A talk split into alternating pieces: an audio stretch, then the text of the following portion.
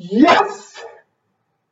In today's video nugget, the question on the docket is, can you trust the process while learning to trust yourself?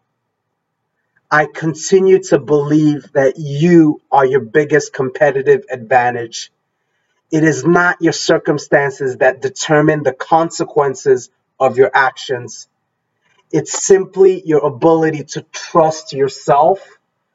The chances of a lifetime mixed with the challenges to find time.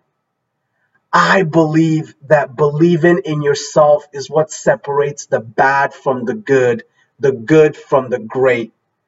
Life is about progress, and to do so, you must trust the process.